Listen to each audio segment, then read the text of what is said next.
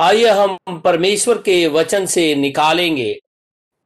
निर्गमन की पुस्तक और उसका सत्रह अध्याय।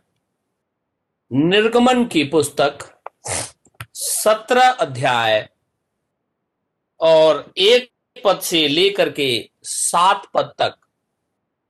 निर्गमन की पुस्तक, सत्रह अध्याय, एक पद से लेकर के सात पद तक।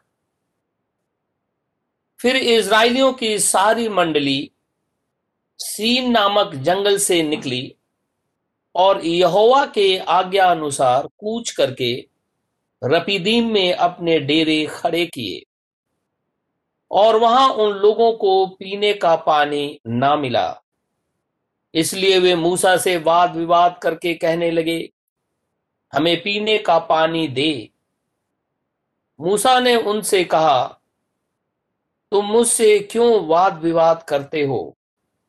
और यहोवा की परीक्षा क्यों करते हो? फिर वहाँ लोगों को पानी की प्यास लगी। तब वे यह कहकर मूसा पर बुड़बुड़ाने लगे, तू हमें बाल बच्चों और पशुओं समेत प्यासा मार डालने के लिए मिस्र से क्यों ले आया है? तब मूसा ने यहोवा की दुहाई दी। और कहा, इन लोगों के साथ मैं क्या करूँ? ये सब मुझ पर पथरवाव करने को तैयार हैं। यहोवा ने मूसा से कहा, इज़राइल के वृद्ध लोगों में से कुछ को अपने साथ ले ले, और जिस लाठी से तूने नील नदी पे मारा था, उसे अपने हाथ में लेकर लोगों के आगे बढ़ चल। देख, मैं तेरे आगे चल को होरे पहाड़ की एक चट्टान पे खड़ा रहूँगा। और तू उस चट्टान पे मारना, तब उसमें से पानी निकलेगा, जिससे ये लोग पिए तब मूसा ने इज़राइल के वृद्ध लोगों को देखने वैसा ही किया, और मूसा ने उस स्थान का नाम मस्सा और मरीबा रखा।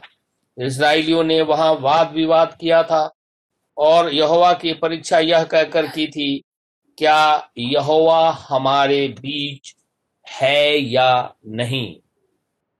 परमेश्वर के इस वचन के पढ़े और सुने जाने पर आशीष हो। आमिन। हम खुदावंद खुदा का आज फिर से बहुत ही धन्यवादित हैं कि परमेश्वर ने आज हमें फिर से एक मौका दिया है कि हम रोते पीटते हुए उसके पास आए और अपने पापों से पश्चाताप कर लें। और प्रभु यीशु मसीह के नाम में बपतिस्मा लें। हम खुदावंद खुदा का इसलिए भी बहुत ही धन्यवादित हैं कि पूरे दिन परमेश्वर ने हमें बचा करके रखा और ये समय दिया कि हम उसके वचन को सुने।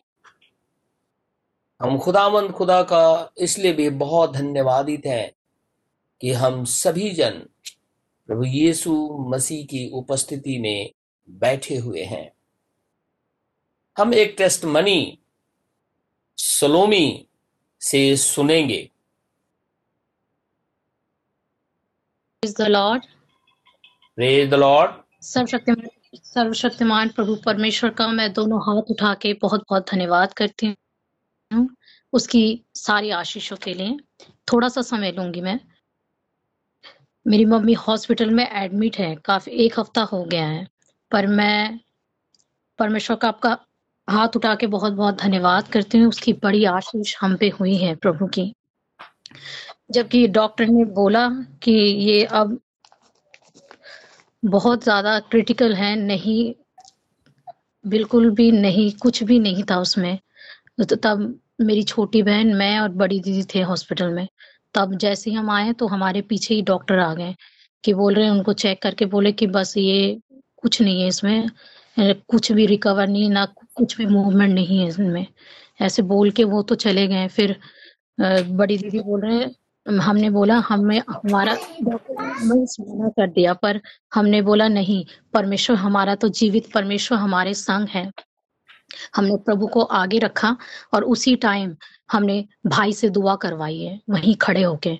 सब लोग देख रहे थे इधर उधर, पर हमने वो मम्मी के वहाँ पेट में हाथ रख के वहीं भाई से दुआ करवाई, और इंस्टेंट इंस्टेंट पाँच दिन के बाद मम्मी एकदम से सो गई, जबकि पाँच दिन से वो बिल्कुल नहीं सोई थी, जगी हुई थी, बेचैन थी, और आँखों से आँसू निकल रहे थे, और बोल रही थी कि एक मौका मुझे और दे दो, और दे दो कि मैं पश्चाताप करूँ और प्रभु को ग्रहण करूँ।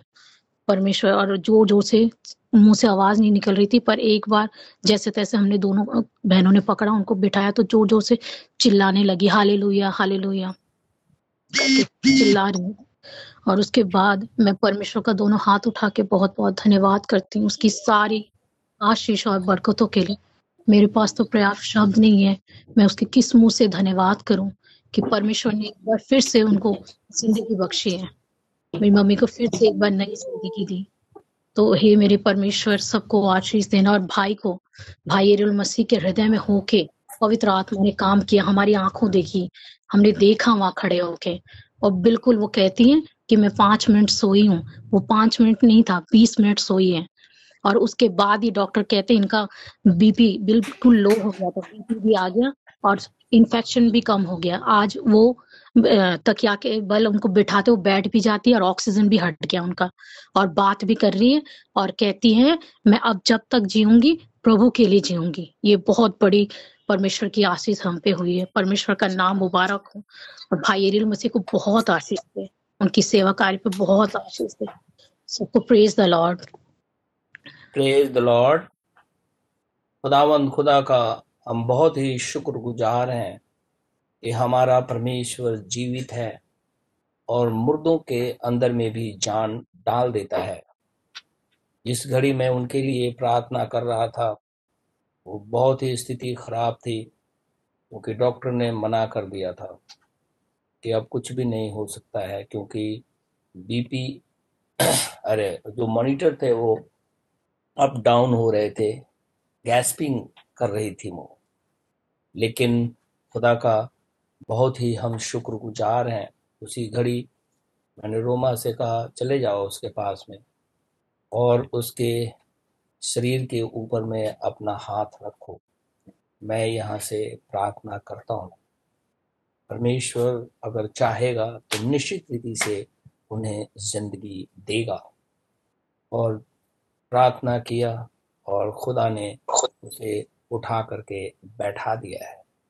जबकि डॉक्टर कह रहे थे, ये सब कुछ खत्म हो गया है, अब कुछ भी नहीं हो सकता।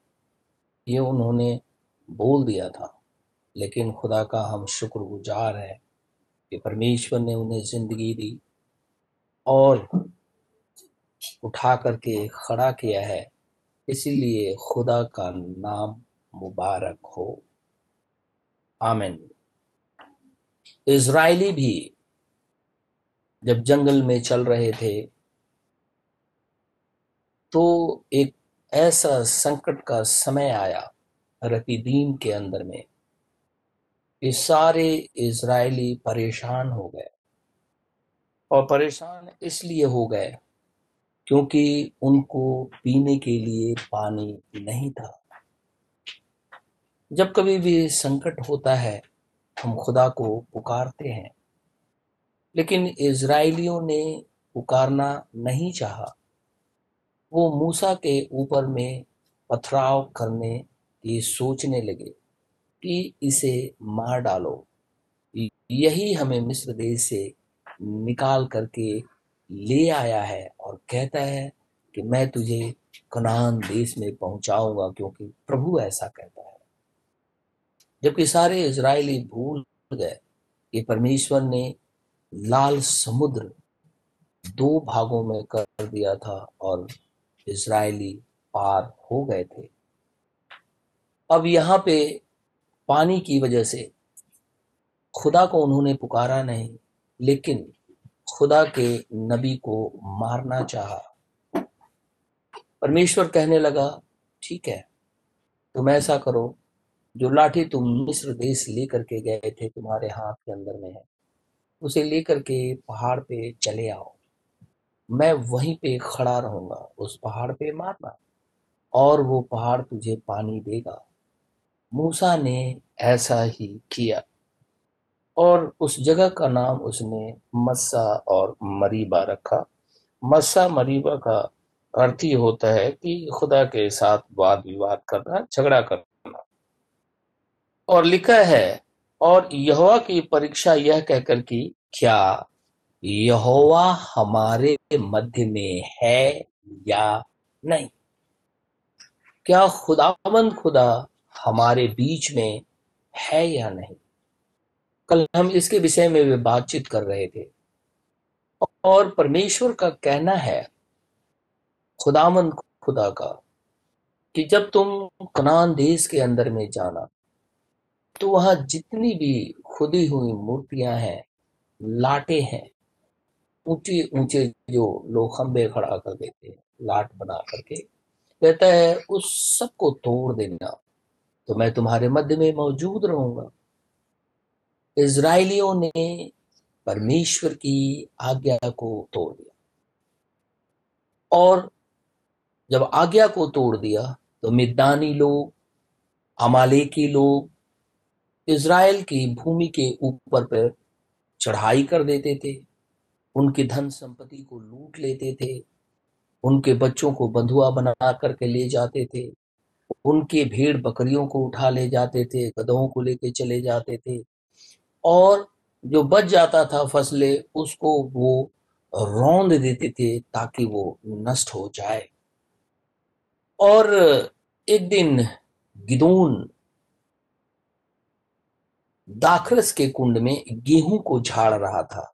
वो इसलिए झाड़ रहा था कि उसके अंदर में गेहूँ छुप जाएगा, ऊपर से दाखरस पानी दिखाई देगा दाखरस, और नीचे गेहूँ रहेगा तो हम उसे निकाल करके बाद में खाएँगे। उसी घड़ी खुदावन, खुदा का दूत वहाँ मौजूद हुआ और वो गिदोन से कहने लगा, हे सूरवीर सूरमा खुदावंद खुदा तेरे संग है। ये कहने लगा गिदोन, कि अगर खुदा हमारे संग होता तो क्या ये अमाले की क्या ये मिदानी लोग हम पे चढ़ाई करके जीत लेते, हमारे बाल बच्चों को बंधुआ बना देते? कहता है कि नहीं, खुदा हमारे संग नहीं है, क्योंकि ये जितनी भी विपत्ति हमारे ऊपर पड़ी है, अगर परमेश्वर होता तो ये नहीं पढ़ते। लेकिन खुदा ने इज़राइल को आखिर छोड़ा क्यों था? वो इसलिए क्योंकि इज़राइलियों ने परमेश्वर के उस पवित्र भूमि के अंदर में रहते हुए भी असेरा और बाल देवताओं की उपासना करने लगे थे। खुदावन खुदा को उन्होंने छोड़ दिया था। और हम इसराइलियों को और हमें भी ये याद रहना चाहिए, आज भी, कि परमेश्वर कहता है, मैं उन देवताओं को भी दंड दूँगा, जिनको तुम उपासना, आराधना करते हो, बलि चढ़ाते हो, होम बलि, मेल बलि, जो कुछ भी तुम चढ़ाते हो, उन देवताओं को भी मैं दंड दूँगा। और हमने देखा था, दागोन देवता को खुदावंद, खुदा ने गला काट दिया था उस मूर्ति का, पहले हाथ काट दिया, गला काट दिया। और वो औंधे मुँह पड़ा हुआ था। तो इसलिए हमें उसके ऊपर भरोसा नहीं करना चाहिए उन मूर्तियों के ऊपर में, लेकिन जीवित परमेश्वर के ऊपर में भरोसा करना चाहिए। अगर मुसीबत आती है तो नहीं मुसीबत आती है तो परमेश्वर को थैंक्स करना चाहिए और खुदावंद खुदा के साथ सदैव जुड़े रहना चाहिए ताकि मुसीबत के समय में, क्योंकि हम पृथ्वी पे रहते हैं, शैतान अगर आक्रमण करता है तो परमेश्वर हमें बचा ले। गिदोन कहने लगा, अगर खुदा हमारे संग होता तो हम पर यह सब विपत्ति क्यों पड़ती? और जितने आश्चर्य कर्म का वर्णन हमारे पुरखा यह कहकर करते थे, क्या यहोवा हमको मिस्र से छुड़ा नहीं लाया लाया है? तो वे कहाँ रहे? अब तो यहोवा ने हमको त्याग दिया है और मिदानियों के हाथ कर दिया है। ये इस सूरवीर सुरमा, जिसको खुदा का दूत कहता है, गिदोन को, वो उससे बातचीत कर रहा है। लिखा हुआ है, मैं पढ़ूँगा न्यायों की पुस्तक उसका छ अध्याय। चौदह पद से, कल हमने चौदह पद पढ़ा था, आज चौदह पद से फिर हम पढ़ेंगे। न्यायों की पुस्तक छ अध्याय। चौदह पद से। तब यहोवा ने उस पर दृष्टि करके कहा, अपनी इसी शक्ति पर जा, और तू इज़राइलियों को मिदानियों के हाथ से छुड़ाएगा। क्या मैंने तुझे नहीं भेजा? पंद्रह पद में उसने कहा, हे मेरे प्रभु, विनती सुन, मैं इज़राइल को कैसे छुड़ाऊं? देख मेरा कुल मनसे में सबसे कंगाल है। यह मनसे गोत्र का है, गिदोन। और मनसे कौन है? यूसुफ का बेटा। और ये यूसुफ जब मिस्र देश के अंदर में था तो उसे दो बेटे पैदा हुए थे, एक का नाम एप्रेम, दूसरे का नाम मनसे तो ये मनसे गोत्र से है तो वो कह रहा है कि देख मेरा कुल मनसे सबसे कंगाल है फिर मैं अपने पिता के घराने में सबसे छोटा हूँ। यहोवा ने उसे कहा, निश्चय, मैं तेरे संग रहूँगा। खुदा फिर बोलता है, कहता है, हे गिदोन, मैं तेरे संग रहूँगा। इसीलिए भयभीत होने की ज़रूरत नहीं है। यहोवा ने उसे कहा, निश्चय, मैं तेरे संग रहूँगा। इसलिए तू मिदानियों को ऐसा मार लेगा जैसे एक मनुष्य को मार देता है। अगर खुदावन खुदा हमारे संग है, निश्चित रीति से शैतान को हम परास्त कर देते हैं। अगर परमेश्वर हमारे संग है तो अगर हम किसी के लिए प्रार्थना करेंगे तो खुदावन खुदा उद्धार करता प्रभु यीशु मसीह उसे हील कर देगा। अगर जीवित परमेश्वर हमारे संग है तो हमारे साथ हमारी अगुवाई करता है, ताकि हम चलते चलते चलते चलते एक दिन रैप्चर के अंदर में चले जाए। अगर खुदावंद खुदा हमारे साथ है तो बड़ी से बड़ी विपत्तियों के समय में भी परमेश्वर हमारे संग बना रहता है और उन विपत्तियों को दूर कर देता है। खुदा ने यहोसू से भी ये बात कही थी। हे यहोसू मैं तेरे संग हूँ। मैं हमेशा तेरे संग रहूँगा।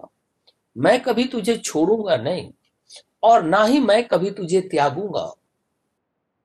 बस तू ऐसा करना कि खुदा के व्यवस्था से ना दाएँ मुड़ना और ना बाएँ मुड़ना।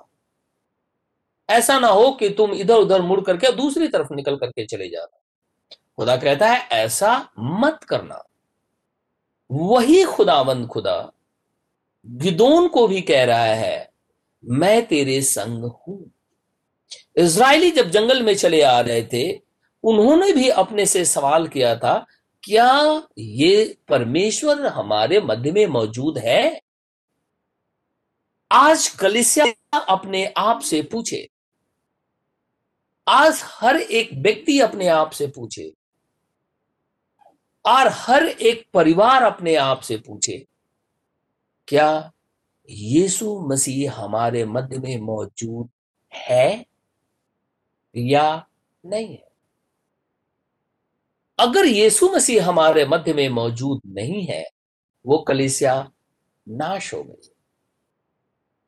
Where there is no vision people the people perish जहाँ कोई दर्शन की बात नहीं, वहाँ लोग नष्ट है। लेकिन अगर खुदामंद खुदा हमारे मध्य में मौजूद है, निश्चित रीति से हम बुझाए गए हैं। और लिखा हुआ है, जब ये सारी बातें हो रही थी तो खुदा कहता है, मत डर, मैं तेरे संग हूँ। तू तो ऐसे अमालेकी और मैदानियों को मार डालेगा। जैसे एक मनुष्य को कोई मारता है ना, वैसे उनके राजाओं को, जो तेरे ऊपर में आक्रमण करते हैं इसराइल के मध्य में, उनको तू मार देगा। जब ये बात गिदोन से कही गई, गिदोन कहने लगा, हे प्रभु, रुक जाए एक बार। अगर तेरी अनुग्रह की दृष्टि मुझ पर है तो मुझे इसका कोई चिन्ह दिखा। कि तू ही ने मुझसे बातें की हैं। हमेशा याद रखिए, हमें आत्माओं को परखना, आना चाहिए। और हम कैसे आत्माओं को परे एक डिसर्नामेंट की स्पिरिट खुदा देता है, नौ गिफ्ट के अंदर में, अगर वो गिफ्ट हमारे पास नहीं है तो खुदा का वचन हमारे पास है। और बाइबल कहती है कि पूर्व काल के अंदर में खुदावंद खुदा अपने नबियों में से होकर के बात कर रहा था। खुदावंद खुदा स्वप्न में से होकर के बात कर रहा था। खुदावंद खुदा दर्शन में से होकर के बात कर रहा था और वही परमेश्वर उरिंथुमी में से होकर के बात कर रहा था। और आज भी परमेश्वर अपने वचन में से होकर के बात करता है, स्वप्न में से होकर के बातचीत करता है। दर्शन में से होकर के बातचीत करता है। तो अगर डिसर्नामेंट का गिफ्ट हमारे पास नहीं है तो हमारे पास में खुदावंद, खुदा का वचन है। क्योंकि बहुत लोगों के पास में डिसर्नमेंट की स्पिरिट नहीं होती। लेकिन वचन तो सबके पास होता है। अगर वो नाइन गिफ्ट में से अगर वो गिफ्ट आपके पास नहीं है तो कोई बात नहीं। लेकिन वचन तो हमारे पास है। तो अगर कोई वचन हमें सुनाता है तो हम इसकी परख करने के लिए परमेश्वर के पास जाते हैं। अगर कोई आश्चर्य कर्म करता है तो इसके लिए भी खुदा के पास जाते हैं। अगर कोई स्वप्न देखता है तो इसके लिए भी हम खुदा के पास जाते हैं। अगर कोई दर्शन देखता है तो इसके लिए भी हम खुदा के पास जाते हैं। तो गिदोन ने भी जब उससे दूत बात कर रहा था कि तू शूरवीर शूरमा है तुझे डरने की ज़रूरत नहीं है। खुदा तेरे संग है। तू अकेले अकेले हम मलिकी और मिदानियों को मार देगा, भगा देगा। तो इसने सोचा कि हे प्रभु, अगर तू मेरे से बात कर रहा है तो कोई चिन्ह दिखा। मैं सोचता हूँ, हम जितने भाई बहन इस वचन को सुन रहे हैं, कभी न कभी ज़िंदगी के अंदर में खुदावंद खुदा के चिन्ह को अपनी ज़िंदगी के अंदर में ज़रूर देखा है। और उसकी परख हमें होनी चाहिए कि यह परमेश्वर की तरफ़ से है या कोई अन्य आत्मा ने ऐसा किया है। और उसको परखने का एक ही तरीका है, यीशु मसीह का वचन। जो होली स्क्रिप्चर है, बाइबल है, इसमें हम पढ़ेंगे, सारी चीज़ों का जवाब खुदा स्वयं देता है। गिदोन कहने लगा अच्छा रुक जा। सत्रह पद में, गिदोन ने उसे कहा, यदि तेरा अनुग्रह मुझ पर हो तो मुझे इसका कोई चिन्ह दिखा कि तू ही मुझसे बातें कर रहा है। जब तक मैं तेरे पास फिर आकर अपनी भेंट निकालकर तेरे सामने ना रखूँ, तब तक तू यहाँ से न जा। उसने कहा, मैं तेरे लौटने तक ठहरा रहूँगा। गिदोन घर गया। घर जाकर के उसने एक बकरी का बच्चा लिया और उसे काटा और उसे पकाया। पकाने के बाद में पक, मांस जो है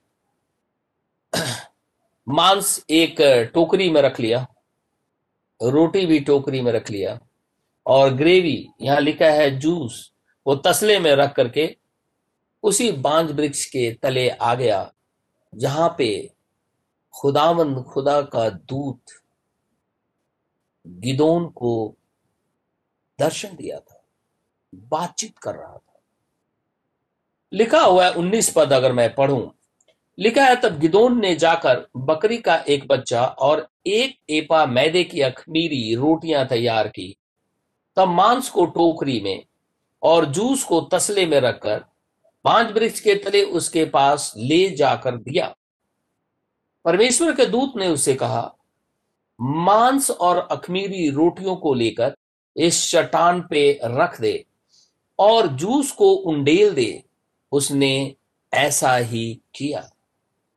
तब यहोवा के दूत ने अपने हाथ की लाठी को बढ़ाकर मांस और अखमीरी रोटियों को छुआ और चट्टान से आग निकली, जिससे मांस और अखमीरी रोटियाँ भस्म हो गईं।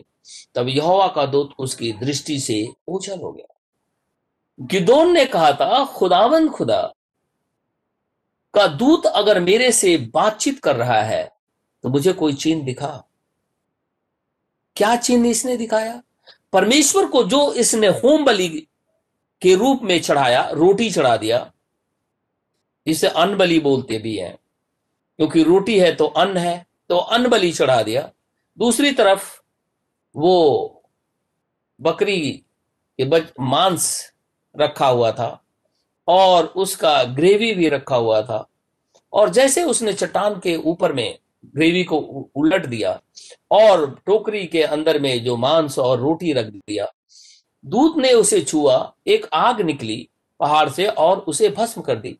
ये एक साइन दिया कि खुदा तेरे संग बना हुआ है। ये पर, क्योंकि इसने चिन्ह मांगा था, इसलिए उसने ये चिन्ह दिखाया कि सर्वशक्तिमान तेरे संग है, तू इसराइल को छुड़ा देगा। आज वही खुदावंद खुदा हमारे साथ मौजूद है और हम सभी जन प्रभु यीशु मसीह के लोग हैं और सबसे बड़ी बात कि हम अंत के दिनों में रह रहे हैं। और परमेश्वर ने हमें उस झुंड से अलग किया है, जहाँ पे ये मिक्स चीज़ें चढ़ाई जाती हैं। आपने ध्यान दिया है, यहाँ जो गिदोन ने रोटी चढ़ाई, वो आख खमीरी है। अखमेरी का मतलब उसमें कुछ मिला हुआ नहीं है। कोई चीज़ मिलावट नहीं है। तो हम जो दुल्हन कहलाते हैं, हमारे अंदर कोई मिलावट नहीं है, क्योंकि हम मिलावट में से बाहर निकल करके आ गए। जहाँ पे वचन को मिक्स करके सुनाया जाता है, उसमें से हमें खुदा ने बाहर निकाल दिया। और जैसे ही हमें बाहर निकाल दिया, परमेश्वर का यह वायदा है, पश्चाताप करो और यीशु मसीह के नाम से बपतिस्मा लो, मैं तुम्हें अपनी आत्मा दूँगा, जो कहता है बैप्टिज्म ऑफ़ होली घोस्ट और जब बैप्टिज्म ऑफ़ होली घोस्ट हमारा होता है, इसका मतलब यह हुआ कि खुदा हमारे संग है। और यह एक साइन है। कि परमेश्वर हमारे संग बना हुआ है। और हम इस अंतिम युग के अंदर में रह रहे हैं। कलिसिया उठाई जानी है। नबी के भजद्वानियाँ पूरी हो रही हैं। पूरे पृथ्वी के ऊपर में आप देख रहे हैं महामारियाँ फैली हुई हैं। फिर से इंडिया के अंदर में भी जोड़ पकड़ने लगी है ये कोरोना। नाना प्रकार की बीमारियाँ भी फैली हुई हैं। ये सारे साइन है। यीशु मसीह आ रहा है। अपनी दुल्हन को लेने के। तो ये सारे साइन हमारे अंदर प्रकट होते हैं। और प्रकट कौन करता है? खुदावंद खुदा वो सर्वशक्तिमान प्रभु परमेश्वर जो मुर्दों के अंदर में भी जान डाल देता है। अभी सलोमी ने गवाही दिया था। डॉक्टर ने उसे मना कर दिया। अब कुछ भी नहीं हो सकता, क्योंकि वो गैसपिंग कर रही इन्फेक्शन नहीं टूट रहे थे। लेकिन परमेश्वर ने सेकंड के अंदर में रिस्टोर कर दिया। और आप जानते हैं, सलोमी आज मेरे से कह रही थी, गवाही में उसने ये बात नहीं कही।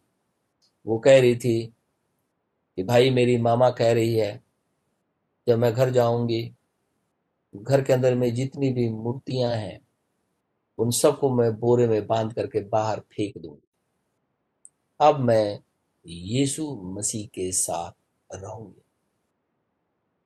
खुदावन खुदा हमारे संग है। और जब परमेश्वर हमारे संग है तो वो रिस दिनाले वाली चीज़ हमारे घर के अंदर में नहीं रहनी चाहिए। कभी भी नहीं। क्योंकि परमेश्वर को इससे नफरत है। जिसके ऊपर में मनुष्य घमंड करता है, खुदा उसको भी दंड देता है। इसीलिए परमेश्वर से कोई बड़ा नहीं है। और बाइबल कहती है, वो प्रभुओं का प्रभु है। जो अपने आप को देवता कहते हैं, जो अपने आप को ईश्वर कहते हैं, जो अपने आप को लॉर्ड कहते हैं, उसका भी वो खुदा है। जो हमारी तरफ़ है, वो सबसे। सर्व सामर्थ्य है तो हमें डरने की ज़रूरत नहीं है। और वो हमें चिन्ह दिखाता है। वो इसलिए क्योंकि वो जीवित है। और जब वो जीवित है तो वो चिन्ह दिखाता है कि मैं तेरे संग बना हुआ हूँ। गिदोन को कहने लगा, खुदा तेरे संग है। उसने कहा ठीक है? अगर खुदा मेरे संग है तो ये विपत्ति क्यों पड़ गई? परमेश्वर ने कहा, डरने की ज़रूरत नहीं है, क्योंकि इज़राइल जब मूर्ति पूजा में चला गया, इसीलिए यह दंड उनके ऊपर में आ गया। लेकिन वो खुदा की दुहाई जब देने लगे तो परमेश्वर का दूत आकर के गिदोन से कहने लगा, खुदा तेरे संग है। तू अकेले एक आदमी इन अमालेकी और मिदानियों को मार डालेगा। जैसे एक मनुष्य को मारते हैं ना, वैसे तू मार देगा इन किंग्स को। कहने लगा, मुझे चीन दिखा। उसने कहा, ठीक है। ये घर गया, रोटी ले आया, मांस ले आया, और उसका जूस ले आया, और ला करके उसने पहाड़ के ऊपर में रखा। जूस को उंडेल दिया, आग निकली, भस्म कर दिया। ये एक साइन है कि गिदोन अब इज़राइल को इन मैदानियों, अमालिकियों से छुड़ा देगा, क्योंकि खुदामंद खुदा उसके संग है और जो बात कर रहा है वो परमेश्वर की तरफ़ से है। और लिखा हुआ है कि उसके बाद वो दूत जो है वो चला गया। बाईस पद में कहता है, जब गिदोन ने जान लिया कि वह यहोवा का दूत था, तब गिदोन कहने लगा, हाय प्रभु यहोवा, मैंने तो यहोवा के दूत को साक्षात देखा है, आमने सामने देखा है दूत को।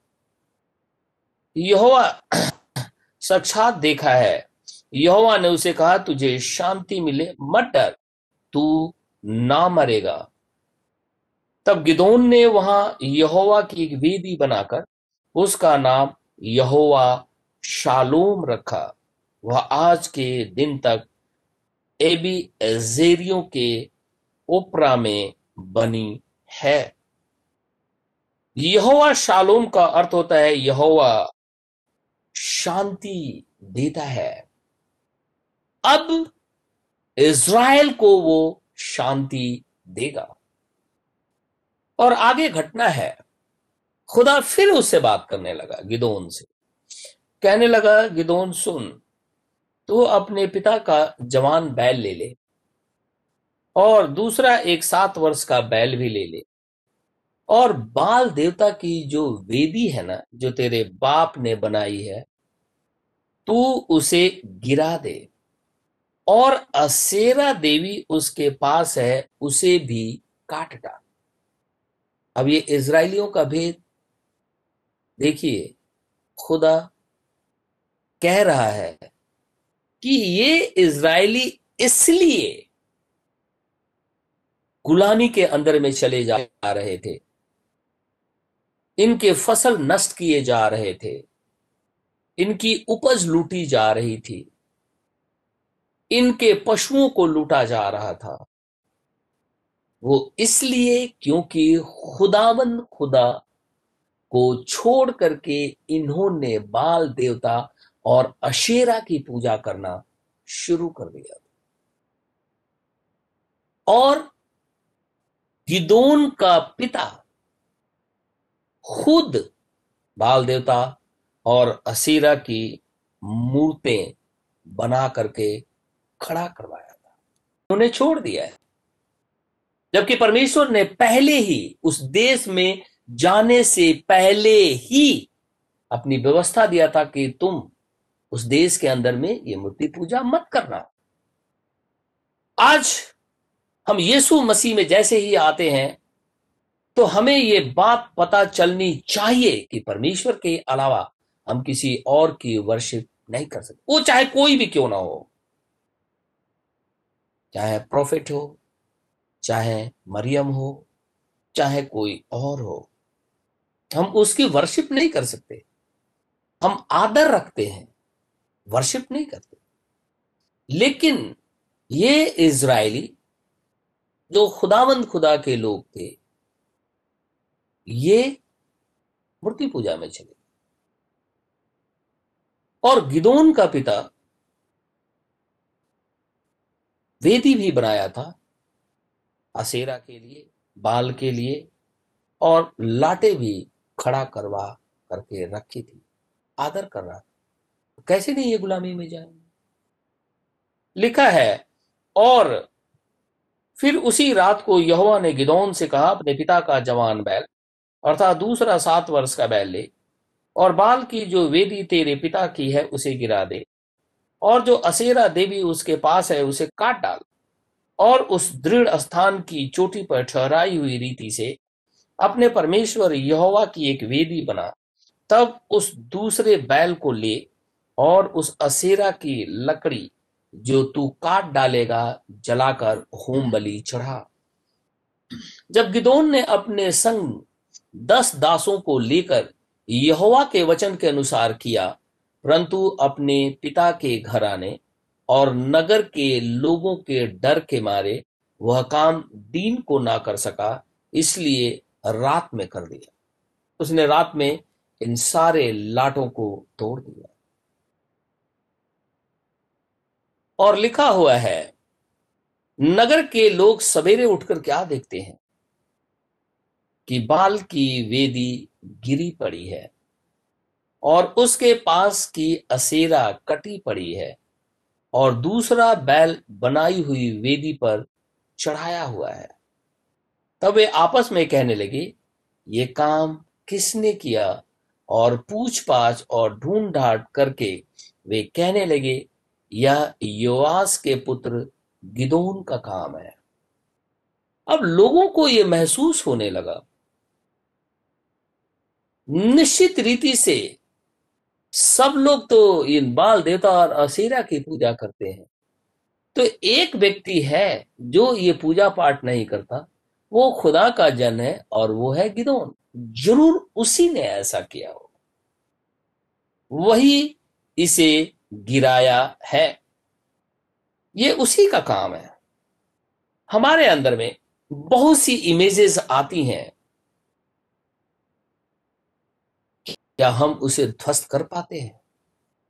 हमारे हृदय के अंदर में नाना प्रकार के दुष्ट आत्माएँ गंदगी लेकर के आती हैं। कभी विचार के रूप में, कभी चोरी के रूप में, कभी कोई फल देखने के रूप में, कभी आज सोमवार मंगलवार है उसके रूप में। कभी किसी बीमारी के रूप में नाना प्रकार की चीज़ें ये लेकर के आती हैं। ये सारी दुष्ट आत्माएँ। क्या हम इन्हें गिरा देते हैं? अगर खुदा हमारे संग है, निश्चित रीति से विजयी हम ही होते हैं, क्योंकि यहोवा निसी है, विजय देता है। निश्चित रीति से वो हमें जयवंत करता है। क्योंकि खुदा का वचन है, जो तेरा विरोधी है, वही मेरा विरोधी है। जो मेरा विरोधी है, वही तेरा विरोधी है। तो खुदावंद खुदा इनसे घृणा करता है। जब परमेश्वर का वो विरोधी है तो हमारा भी विरोधी है।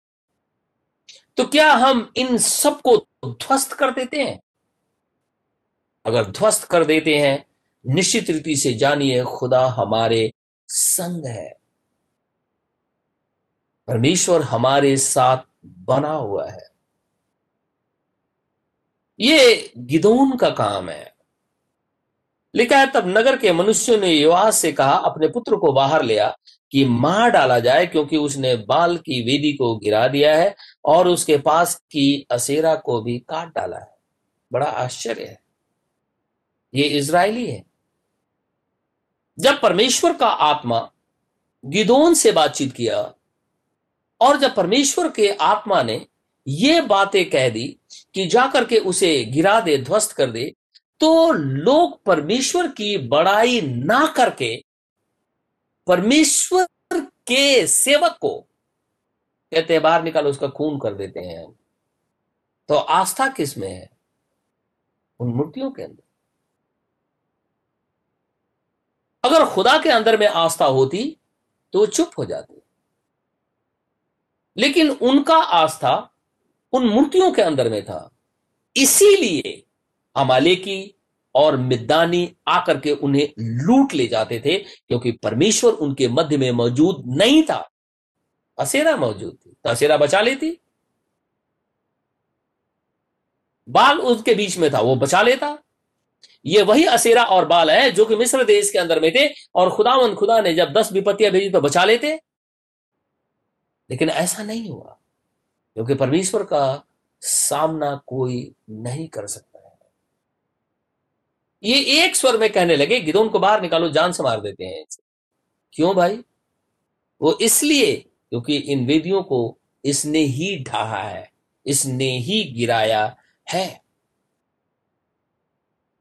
लिखा है? तब नगर के मनुष्यों ने युवास से कहा, अपने पुत्र को बाहर लिया कि मार डाला जाए, क्योंकि उसने बाल की वेदी को गिरा दिया है और उसके पास की असेरा को भी काट डाला है। एलिया के समय में भी ऐसा ही था। और उस समय भी आग प्रकट हुई थी आकाश से और उस होम बलि को जला करके राख कर दिया था। यहाँ पे भी आग प्रकट हुई थी, जब इसने चीन मांगा था तब। और रोटी, मांस और उस जूस को उसने जला करके खुदा ने राख कर दिया, अपने आप को प्रमाणित किया, मैं यही मौजूद हूँ।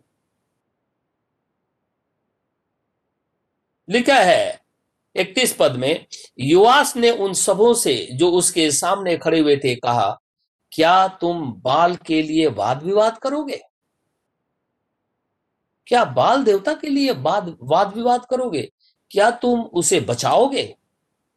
जो कोई उसके लिए वाद विवाद करे, वह मार डाला जाएगा। सवेरे तक ठहरो, क्योंकि इसके बाप की ही वेदी को गिदोन ने गिराया था। अब उसका बाप को देखिए, क्या कह रहा है युवास कह रहा है सवेरे तक ठहरो। यद, तब तक यदि वह परमेश्वर हो, यानी बाल, और असेरा अगर ईश्वर है तो जिसने उसकी वेदी गिराई है उससे वह आप ही अपना वाद विवाद करे, अर्थात उसे कष्ट दे, उसे मार डाले या बीमार कर दे। वो खुद अगर वो ईश्वर है, अगर खुद वो अपने आप को देवता कहता है तो जिसने भी ये वेदी गिराई है, उसको वो मार डाले। क्या गिदोन मारा गया?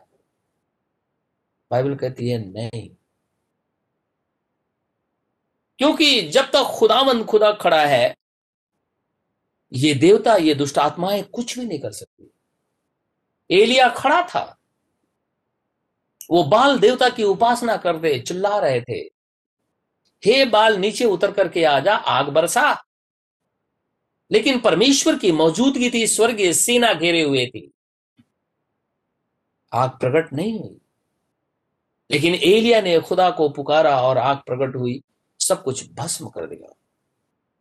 यहाँ पे फिर से ये लोग कह रहे हैं कि अगर ये बाल, अगर ये असेरा ईश्वर है, निश्चित रीति से जिसने इस वेदी को गिरा दिया है, उसको वो दंड देगा। आप परमेश्वर के पास चले जाइए और खुदावंद खुदा के किसी ऐसे कार्य को कर दिए जिससे परमेश्वर घृणा करता है। देखिए, एकदम पनिश हो जाएँगे। क्योंकि जीवित परमेश्वर है वो। लेकिन ये बाल और ये असेरा खुदावन खुदा के लोगों को कुछ भी बिगाड़ नहीं सकते।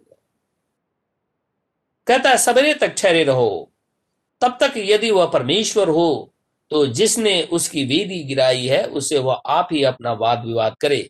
इसलिए उस दिन गिदोन का नाम यह कहकर यरुबाल रखा गया कि इसने जो बाल की वेदी गिराई है तो इस पर बाल आप वाद विवाद करें।